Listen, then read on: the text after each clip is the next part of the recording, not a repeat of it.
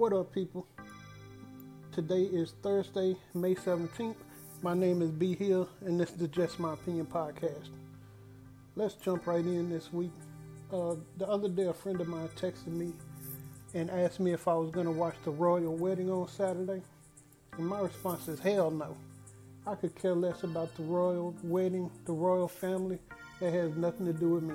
I'm uh, I'm not even sure why we're so obsessed with this uh, because it doesn't affect us. I mean, I'm just, I don't get it. But hey, that's just me. Everybody has their opinion. But no, I would not be up at 5 o'clock in the morning watching the royal wedding. I don't care. Uh, secondly, I want to talk about real quick. I haven't talked about sports in a while, so Golden State Warriors and the Houston Rockets. Houston stomped them last night, but I think Golden State in five. Um, and I really hope that um, Boston can take care of Cleveland.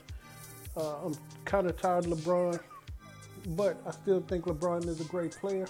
And I'm actually I've been listening to this LeBron Michael Jordan debate for the past couple of weeks. Um, and after having some further discussion, I never thought LeBron was better than Jordan. And actually, I don't even like the comparisons, period because there are different type of players. There are different uh, genres of basketball. The 90s, 2000s are way different than it is now. Um, I still think LeBron, of course, is going to be a first ballot Hall of Famer. Um, and I don't think anyone can take away from his game and what he's accomplished. But when you look at the era that Michael Jordan played in, um, the type of teams he played, he got beat up playing against Detroit he got beat up playing against New York. And when I watch his game and I watch how LeBron plays, LeBron is bigger than Jordan, but LeBron flops and cries about fouls all the time. To me, that definitely puts Jordan way ahead of LeBron as far as toughness goes and overall player because you rarely saw Michael Jordan cry about a foul or he took the hits and he just kept on coming. But if somebody breathes on LeBron, he's flopping to get the foul call. So I don't respect that part of his game. The other parts of his game, I mean, I got to give it to him. He's a beast. He's starting to develop that killer instinct, but the flopping stuff has got to go. So I'm hoping uh, the finals will be Golden State and Boston, and I hope that actually goes six or seven games. I think that would be a pretty good series. Um, outside of that, I want to go ahead. I have a couple of rebel middle fingers, and let's go ahead and get into that for this week. The first one goes to Barbecue Becky, and Barbecue Becky is the white lady who called the police on the black dudes barbecuing in the park. Um, she was upset because they were using charcoal. I just don't get it. She stayed there over two hours harassing them. And then when a white lady showed up and started videotaping her, she called the police and when the police show up, she starts crying and putting on this performance like she was being harassed and she was the victim. So, Barbecue Becky, middle finger to you. Mind your own business. They weren't doing anything wrong. You need to get a life. The second rebel middle finger goes to the, uh, I don't even know his name, and even if I did, I wouldn't want to say it to give him any publicity. But the lawyer in New York who was going off on the, um, people speaking Spanish yesterday. Uh, he was very bold and belligerent yesterday, talking to those people, talking about how he was going to call action. They need to get out of his country and all of that stuff. But today, when people were asking him questions, he left his building. He ran. He wasn't as bold today. He hid his face um, with the umbrella. So come back with the same energy you had yesterday. Where was that energy today? Today you're acting like a little punk. And you bitched out. So, dude, I don't know what your problem is, what your anger issues are, but you definitely get two middle fingers to you. Um, I'm so sick and tired of hearing this get out of my country stuff because if you really think about it, if you're not Native American, this is not your country. You're an immigrant too. I mean, I don't understand how or why all of this is such a huge issue now. Being Trump in his press conference the other day, I think it was yesterday, saying that uh, illegal immigrants are animals, and it's just ridiculous. And I'm sad of where the state of this uh, country is right now. And people talk about, oh, you can leave the country and all of that stuff, but dude, we not going anywhere. Hispanics aren't going anywhere. Minorities aren't going anywhere. We built this country. A lot of us didn't ask to be here, but we're here. It's our country too. It's all of our country. And again, if you're not Native American, you're immigrant also. So take that my country bull crap and shove it. I hate talking about this stuff. I mean, this is all that's been in the news lately, so it, it's weighing on me a lot because I'm just I'm disappointed in where we are and all of the hatred I'm seeing. Um, all of these people calling the police on minorities just for living. The Airbnb issue. Um, they called the police because these young ladies didn't wave. I mean, how ridiculous is that? You know what? She gets a verbal middle finger as well. And the lady who owns the Airbnb who agreed with her neighbor and said all they had to do is be polite and wave back. That's being neighborly. They don't know these people. Black people are not obligated to wave at you. And if we don't, you call the police. I mean, that's a waste of taxpayers' resources. It's just ridiculous, man. Just let people live their life and mind their business. If you actually see something criminal, that's one thing.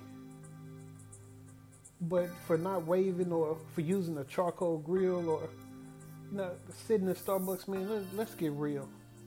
And also near me, I saw a video yesterday in Forney, Texas. I'm near Dallas, Texas. Forney is probably about 15 minutes. Um, a black lady and her two kids were driving down the freeway.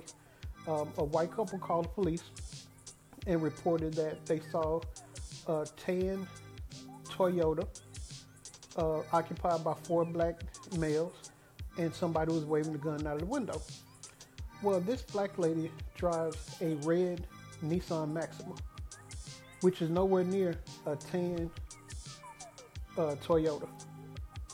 Police stops her.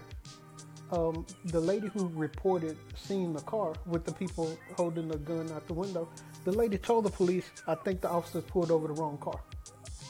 That was heard on the the body cam and dashboard uh, video. They still pulled this lady out at gunpoint, had her come back to the car, handcuff her, then lie to her and tell her her car and license tag came back as the suspect vehicle. And once again, they were told it was the wrong car.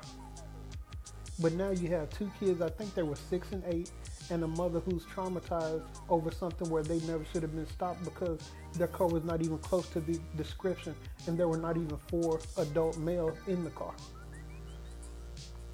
But the uh, police commissioner or sergeant or whoever he was was interviewed and he said that he felt like his officers handled everything appropriately due to the circumstances. Well, the circumstances were you pulled over the wrong car. It was not even the right color, uh, not even the right make and not occupied by the number of uh, individuals they initially said were in the car.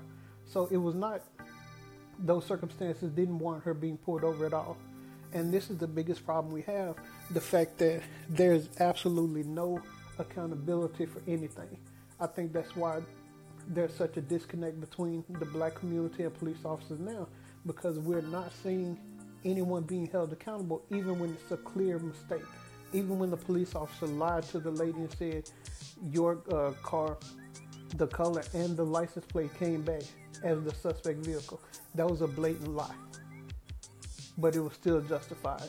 And until we get those type of things rectified, we're going to continue to have issues. We're going to continue to have mistrust in law enforcement. And I definitely believe there are good cops out there. I know a couple. Um, they're great people. I know there are a lot of good cops out there. But these type of things cannot continue to happen, especially when you have it on tape. Um, the video from a week or two ago where the guy's on the ground, handcuffed, not moving. A police officer comes into frame and basically tries to field goal kick this dude's head for nothing. He wasn't fighting, he wasn't resisting, he was just laying there on the ground handcuffed, and a police officer tried to kick him in the face, and that was justified. It, it's me being a minority, um, I definitely feel like these are the type of situations I can be put in one day for no reason. But when you start reading through the comments, you have people that aren't minorities. They always say, well, what happened before the tape started rolling? Or he must have done something. They always, always try to justify these actions, and sometimes there's no justification for it. I mean, I wish that more people had compassion or could see the bigger picture.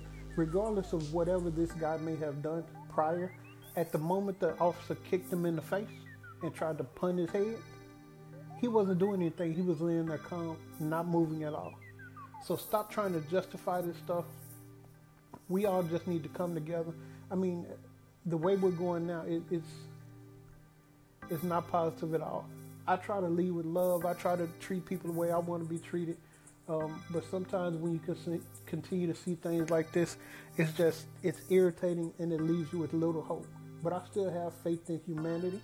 I still think there are a lot more good people out there than bad.